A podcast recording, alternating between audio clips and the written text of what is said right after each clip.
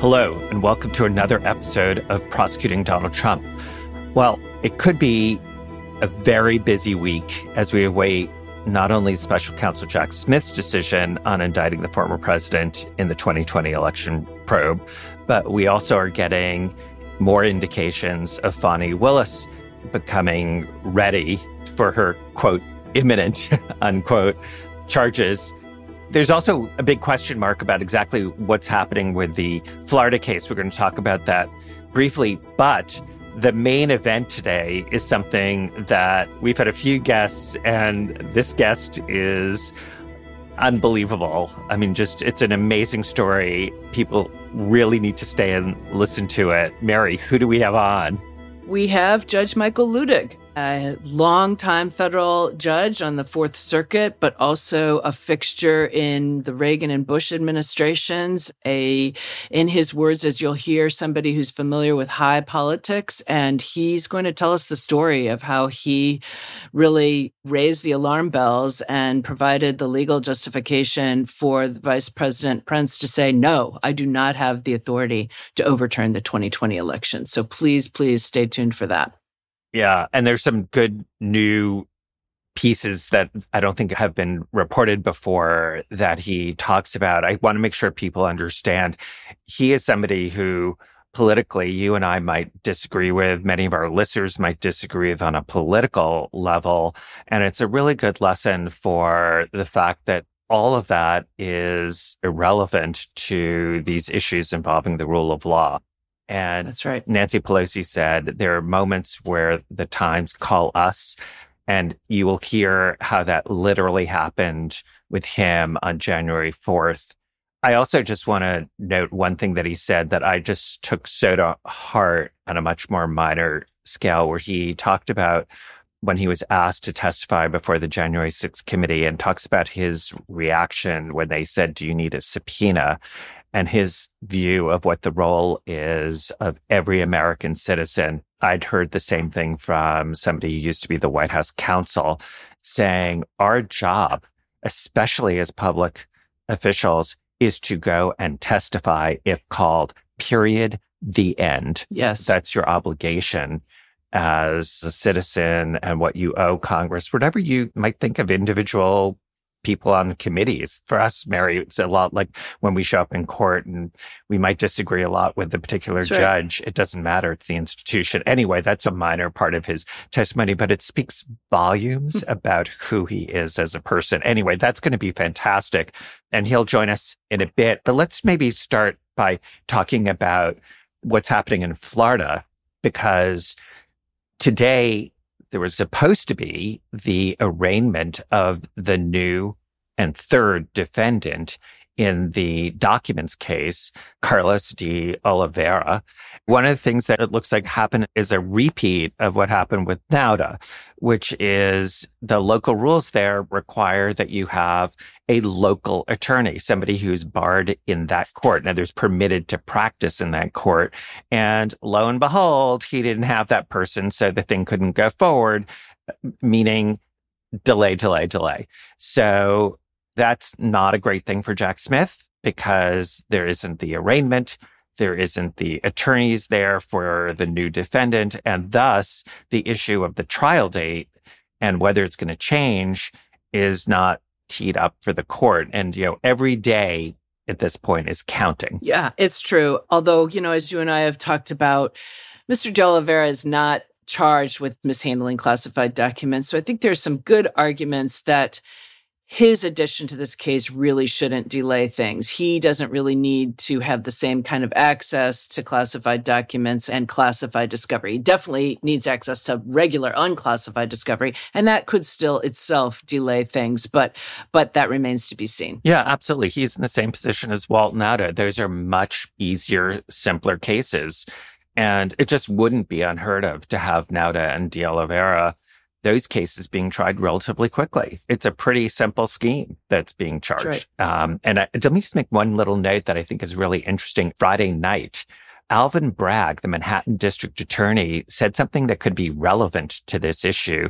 And what I think is an incredibly statesman-like statement that he made in a radio talk show where he was speaking, where he said, if the federal government needs to essentially use my date, I'm not going to stand on ceremony, that I'm not going to be thinking about, well, I brought my case first. I'm going to be looking at what justice requires. So that's like a new element. And I have to tell you, I was really impressed because that's not what you would think just some political hack would say. Political hack might be thinking about, I want to go to trial first because I brought the case and I want that stat, et cetera. It's so refreshing to see somebody thinking about justice and clearly put that into the public arena to make sure people understood who he is as a person.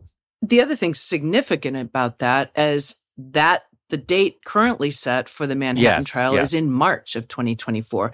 We know that the date currently set for the Mar-a-Lago case is in May 2024. And now we have the possibility of another federal case, the Jack Smith expected indictment for January 6th and the efforts to overturn the election. That needs to fit in somewhere. And now we know Fani Willis has said just in the last day or two that she is ready to go and will be making an announcement by September 1st. So that's the potential for 4 trials to get scheduled, ideally before the election. And so it is entirely possible that March date, that is Alvin Bragg's date, will yield to the January 6th case, because already the Mar-a-Lago case is set past that. And as you just indicated, with the addition of a new defendant, Mr. De Oliveira, and also the addition of new charges, there's certainly the possibility that trial will get pushed a little bit later as well. So there is a lot of court scheduling to be done yet in these next, what are we at now, 16 months or something. Yep. Absolutely. And I thought the Fani Willis statement was really interesting because it did push back the timeline a little bit. In other words, she said by September 1. And so that's just a slightly longer time frame, I think, than she had emphasized the end. Isn't that? Or is that? I think she had before suggested it would be somewhere between whatever date in July and September, but we all thought it would be these first few weeks of August because she called the grand jury in for those dates and she sent the letter to the court about not having other matters and having her people work from home. So I think that's where we all got in our head that it's going to be these first couple of weeks of August. And I know you and I have thought, well, maybe one reason that she is saying now by September 1st is that the Georgia courts have scheduled a hearing on Mr. Trump's motion to disqualify Fani Willis from being a prosecutor in any coming case, and also to basically throw out the special grand jury's report. And so that hearing is scheduled for August 10th. That is just one of several challenges Trump has brought to the special grand jury in Georgia. Today, we had in one of the other cases, the judge throw out the challenge, but this August 10th hearing is in a separate case, and that will still be going forward. And by the way, no one should worry. I mean, this was something that was given to an independent judge because there was a concern that no judge sitting in the locale where she is should decide it so that there's no appearance of impropriety. But see, the Supreme Court of the United States, which doesn't seem to have the same ethics rules or any ethics rules, I couldn't help myself, Mary. But there will be that decision. I can see her saying, you know what, I don't want this sort of pending legal challenge while I'm deciding this. And so she'll go forward as soon as that's done. I think this is more of a procedural issue. People shouldn't be worried about it. Again, I'm in the prognostication business. So I think Fani Willis looks like she's going to go fourth and Jack will go third. Yep. But you know what? Big picture doesn't really matter which order it is. I think in short order, we're going to see 2 January 6th cases. More prosecuting Donald Trump. Jack Smith's D.C. indictment decision, a conversation with Judge Luttig, in just a moment. Get the best of MSNBC all in one place every day with the MSNBC Daily Newsletter. Each morning in your inbox, you'll find expert analysis, video highlights of your favorite shows. Running for re-election is when you actually get your report card from the American people. Previews from our podcasts and documentaries, as well as written perspectives from the newsmakers themselves. Understand today's news. Sign up for MSNBC Daily at msnbc.com. Join MSNBC's Simone Sanders Townsend, Michael Steele, and Alicia Menendez as they team up to host The Weekend. We want to get the newsmakers, the people that are in the middle of what is happening. It's about the conversation. A lot of Americans check out of conversations. We want to check them in. Conversation we begin and that you continue all week long. The Weekend, Saturdays and Sundays at 8 a.m. Eastern on MSNBC.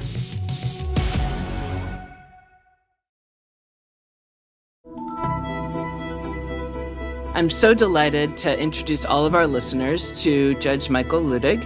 Judge Luttig was on the federal bench for the Fourth Circuit Federal Court of Appeals for 15 years. He was appointed by the first President Bush. He also served in the Reagan administration, in the White House counsel's office, and in the Office of Legal Counsel as the Assistant Attorney General during the Bush administration.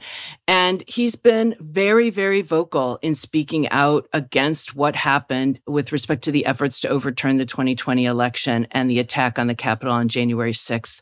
I think most Americans became familiar with him when they heard him testify before the House Select Committee investigating January 6th. Very, very powerful testimony on live television to millions and millions of people.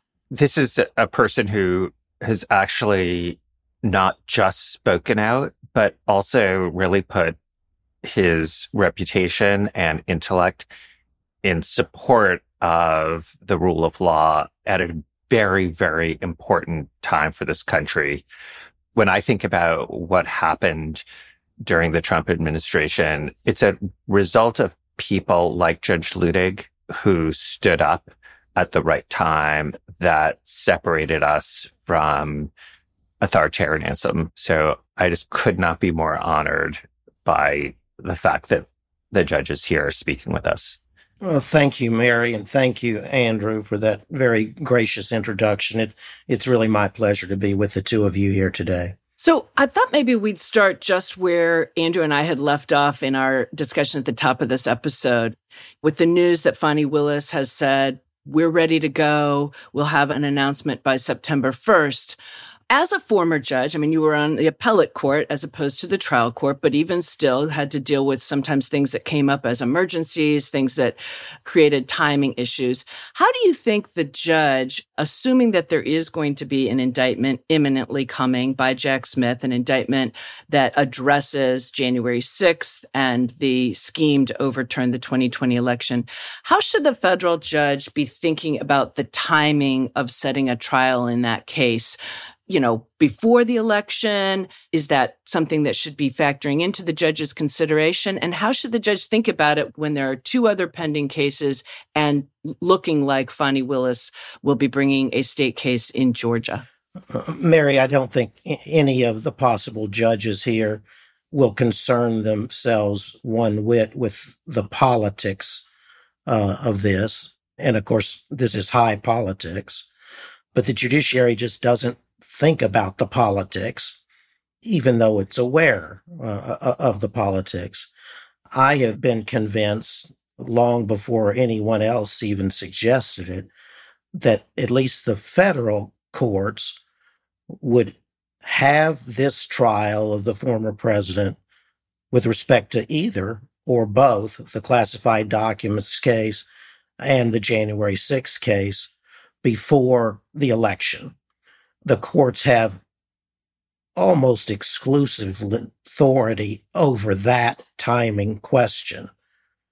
And I believe, of course, I don't know, that the courts will try to hold trials for the former president before the election. Judge, do you think that, based on your experience, that can be done while also honoring the due process rights of any defendant who's charged, whether it's Donald Trump or Walt Nauta or anyone else? In other words, that it can be done consistent with their ability to prepare an adequate defense? I do, Andrew. That's obviously the concern and the issue. But the way I think of it is that many, if not most, of the defenses that the former president would, in both trials, have been vetted and decided in the federal courts long before now. most of them in connection with the January 6th committee subpoenas. And of course, you both know this, the big defenses of executive privilege, for instance, they've been decided now by the federal courts. Of course, his lawyers will raise those again, but they would not hold up the federal courts long, if at all. Judge, I know that you've spoken about this in the past, but I thought it'd be useful for people who haven't heard either your congressional testimony or some of the interviews you gave to maybe bring us back to your actual active involvement in what I view as a critical juncture that was facing the vice president of the United States prior to the January 6th insurrection. And I was wondering if you could walk us through how you got involved. How did you get the call? Had you had a relationship with the vice president that led you to giving advice at his request with respect to what powers he had, what powers he did not have? Andrew, I got the first of two calls on the night of January 4th. That night, my wife and I were out at our home in Colorado. We were having dinner, and so it was evening for sure on the East Coast. And I got a call from my longtime and dear friend, Richard Cullen. Richard was at the time and had been for several years outside counsel to Vice President Pence. He was very close to the vice president. So that night, the phone rang, and Richard and I are very close, and we had been talking literally every day for the past 2 years. So the fact that he called was of no moment. But I picked up the phone and he said, "Hey, Judge, do you know John Eastman?" I said, "Yes. John clerked for me about 20 or 25 years ago." And he said, "So what do you think of him?" And I said, "Well, John is a constitutional scholar of the highest order. He's very, very smart. He graduated top of his class from the University of Chicago Law School and is just a wonderful human being. Why do you ask?" And Richard said, "You don't know, do you?" And I said, "No, I have no idea." And he says, "John has advised the President of the United States and the Vice President of the United States this afternoon in the Oval Office that the vice president could effectively overturn the election day after tomorrow." And I said, "Well, you can tell the vice president that I said he has no such authority or power whatsoever." And Richard said, "I've told him that. He knows that." And I said, "Well, okay, there's nothing else I can do, but I'll be glad to help out if there's any way that I can." And we hung up. At that, my wife said something like, "Oh my God, what was that?" I told her, and she said, "You have to stop this." Judge Luttig, were you shocked when you heard this from your good friend? Mary, no, I wasn't shocked. You know, I've had the great privilege to live in this world of high politics my entire life, beginning so long ago in the Gerald Ford White House in 1976. So nothing shocks me or surprises me anymore. Things. But to Andrew's suggestion, I understood the gravity of the moment without any question. So to continue, my wife of 42 years, just the rest of the night, pled with me to do something and to stop this, asking rhetorically, "Don't you understand what this will mean for America?" And I said, "I do, hon, but there's nothing I can do. I have no part, no role, and there's just nothing I can do." And we went to bed that night with her pleading with me to stop this. I get up very early in the mornings, around 4:30. So I was up at 4:30 that next morning, January 5th, just having my coffee, and Richard called again. He said, "We have to do something immediately." And I said, "Well, what do you mean, Richard?" And he said, "Well, I don't really know." And very seriously, I said to him, "Well, if you don't know what you're talking about, how am I supposed to know what you're talking about?" And he said, "We have to get your voice out across the country immediately." I said, Richard, I'm out here at our summer home and I'm retired. I don't have a job anymore. I don't have a platform. I don't even have a box of stationery. I said, and no one cares what I think about anything at all anymore. And he said, you have to do something immediately. And I said, well, Richard, I just don't even know what you're talking about. And he said, I'll call you back in 5 minutes. And I said, okay. So we hung up and I continued drinking my cup of coffee, kind of thinking about things. And he called back in 5 minutes and said, have you thought of anything yet? And I said, well, no. And he says, you do understand the importance of this moment, don't you? And I said, yes. He said, I'll call you back in 5 more minutes. So he was really leaving it up to you to decide the next course of action. Well, yes, Mary, but, you know, he didn't know. Right. Nobody knew. And no one knew. So he calls me back in 5 more minutes, and he said, have you thought of anything? And I said, well, I just had one thought, Richard. I said, I just opened a Twitter account a couple of weeks ago, but I don't know how to tweet.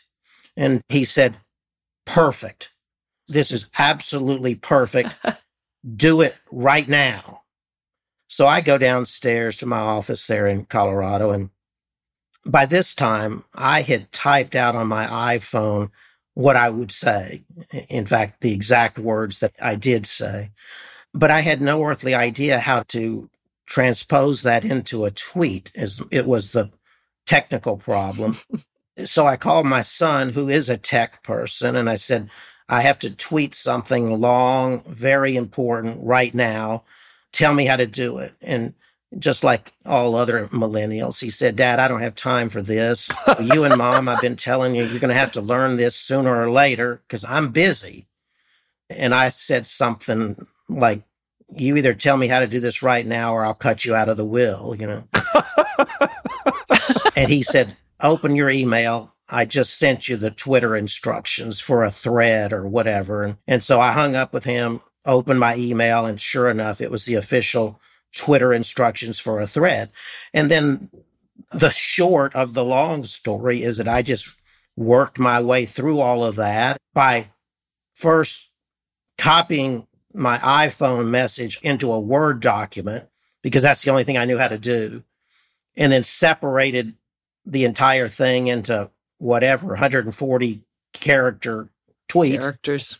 And then eventually put those into Twitter and reread them very carefully.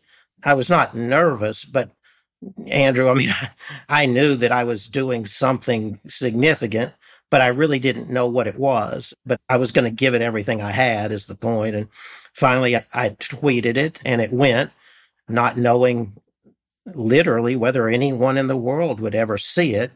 And Richard called back in about 5 minutes and he said, your tweet's on the front page of the New York Times. And that was just a little bit too much for me. And I said, Richard, just leave me alone. And I hung up. And your conclusion there was pretty clear, wasn't it? Yeah, it was, Mary. I should have said that I had been following this for probably a couple months, or at least 6 to 7 weeks, beginning when others began to say that the former president would never leave the White House. My wife came to me then and said, he's not going to leave. And I said, I dismissed that and said, well, that's just not even an option. You know, if he loses the election, and he did, then he's got to leave. That's what I said to her every day until about 2 weeks before January 6th. And then she came to me and said, he's not leaving. You have to do something. And I said, you may be right. But I had begun to think about, in the deepest ways that I'm capable of, and actually researching literally all of the issues raised by January 6th. So when January 5th came for me to tweet what I did, I had my arms around every single issue. And do you know that this was something that turned out to be pretty important to the vice president, your legal opinion that he had no authority to reject the electoral college ballots from the swing states or send back the electoral college ballots to those states in some sort of effort to have the state legislatures propose different ballots, the ballots for President Trump? I didn't know that. As you could tell from the story, I didn't know anything. I, of course, assumed that it was important to him for some reason and in some way, but I literally didn't know that he had ever seen it or would have ever seen it until January 6th, when he left the White House for the Capitol and released his letter to the nation saying that he would not overturn the election as the former president had demanded that he do. And then in that letter, he cited me and a Supreme Court justice of early years in support of his decision. As to that, I would have never known that either. But as soon as he released the letter, I got two emails from two different of my former clerks. Each of them said, you know, very curtly and sarcastically, "Judge, what are you doing?" And I wrote them each separately back and said, "Nothing. I'm just out here in Colorado with Elizabeth." And they both wrote back and said, "Don't give us that. What are you doing?" And I said, "Guys, I don't even know what you're talking about." And they said, "The vice president's on his way to the Capitol, and he just released his letter, and he cited you." And that was the first I had any knowledge of anything, frankly. On, I believe, January 5th, the former president issued a statement where he said, towards the effect that the vice president agrees with him that the vice president has authority to essentially reject the votes, the will of the people. At the time, were you aware of the former president's statement about the vice president and his views? I was, Andrew. Beginning January 5th, as you probably know, I literally spent 7 days a week on nothing but all of this, every minute detail of it. But I don't want to get into much of the discussion, but I saw that statement by the former president almost immediately upon his issuance of the statement. I called someone and said, "I want to know if this is true, and I want the confirmation that it's not true immediately." And I got that confirmation back within 5 minutes. And we should probably just note, Judge, that one of the reasons for your being careful is that if there is a January 6th indictment, part of at least what we're discussing may become relevant to a jury. So we're not going to press you on certain details. As the public knows now, I was interviewed at length by the January 6th committee prior to the hearings. Yep. And of course, told them everything I knew. I was asked right away whether I would refuse to testify to the January 6th committee and would I require a subpoena. And I mean, I was shocked. I said, "Of course not." I said, "There is no American citizen who should ever resist a congressional subpoena to testify as to something that that person has knowledge of." It was the farthest thing from my mind. Of course, everyone else was defying Congress and refusing to honor the subpoena and actually taking it to court. But I just wanted to make that point because that's the last thing in this world that I would ever do under any circumstances, frankly, even if I were the target. I appreciate that recognition, too, of just the significance of that investigation and you know, people's responsibility to do their civic duty when they're asked, especially when it's something as critical as that investigation. I think that's a great segue really to where we are now in this moment. Jack Smith has sent a target letter to Donald Trump in his investigation of the efforts to overturn the 2020 election. I think the expectation of most of the public is that, and of Mr. Trump, is that he will be indicted. And you've said publicly that this likely coming indictment of Donald Trump for his efforts to overturn the 2020 election and also the attack on the Capitol on January 6th involved the gravest offenses against the United States that a president could commit, with the possible exception of treason. And I just wondered if you could talk a little bit more about that and why you think this impending case against Mr. Trump is so significant. I mean, certainly it's something that Andrew and I talk about all the time, and we couldn't agree with you more, but I think our listeners would really benefit from hearing your thinking on that. I think I would start in this way. This indictment for January 6th, if it does come, would never have come except for the fact that the former president wanted to be indicted for his role on January 6th. As hard as that is for the rest of us to believe, that's a fact. We know it for this reason. On any given day, literally any given day, since January 6th, he could have avoided prosecution for this. He's dared and taunted and provoked, first the Department of Justice, and then after Jack Smith was appointed special counsel, Jack Smith, to indict him. And of course, to this day, he maintains that he won the election in 2020 and that it was stolen from him by, I don't know who, but it's the nation that he wants to lead again. And I guess specifically the Democrats and now President Biden. But he obviously hasn't specified that, but that's what he's saying. So what he did on January 6th in an attempt to overturn a presidential election that he had lost, and his role in connection with the attack on the United States Capitol in order to obstruct and prevent the joint session from counting the votes for the presidency, they are the gravest possible offenses that I can imagine that an incumbent president could commit against the United States.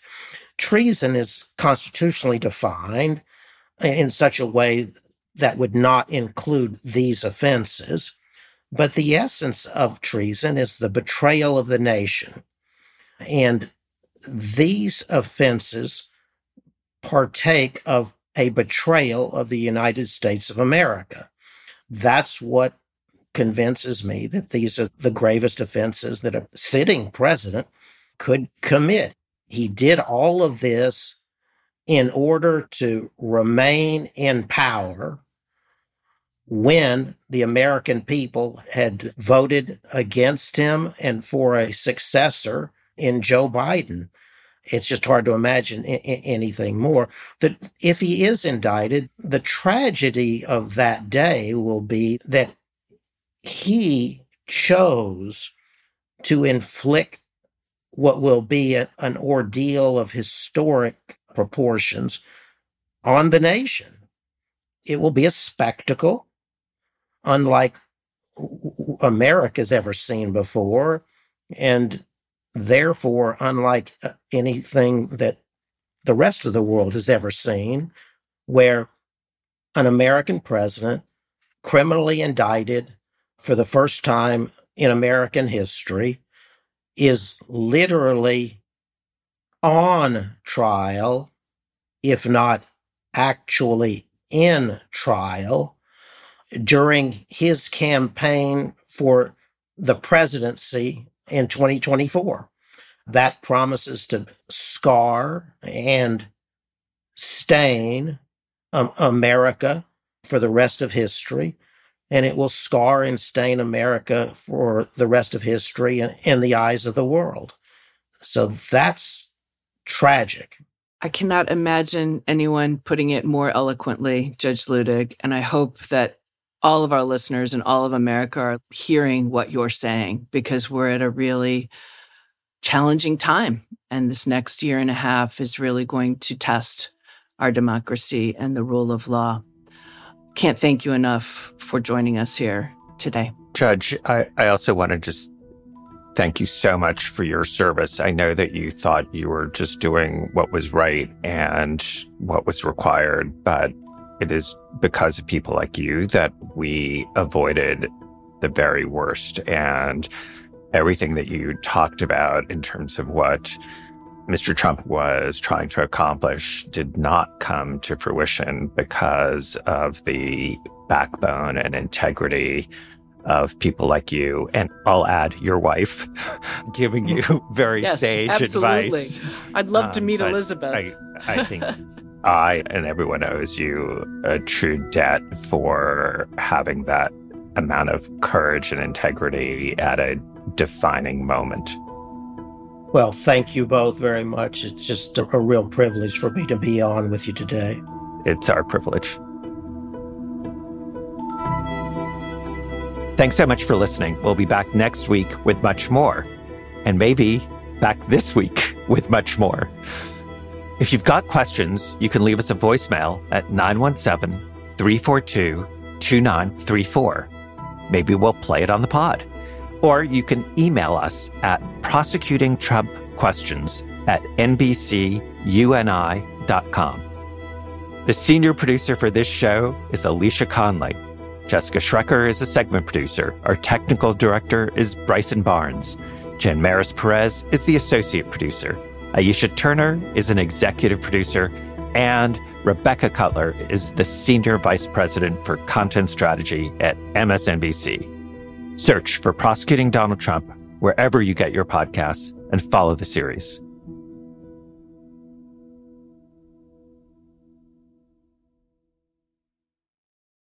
Hey, it's Chris Hayes. This week on my podcast, Why Is This Happening? Evangelical pastor and director of Vote Common Good, Doug Paget, on the rise of Christian nationalism and what's at stake in this year's election. We lack a story in this country about what our politics are supposed to achieve. And when we suggest to them that the common good can be your voting identity, rather than being Republican or being a Democrat or being fiscally this or that, big government or small government, but you care about the common good, people are like, oh yeah, that I actually care about. That's this week on Why Is This Happening?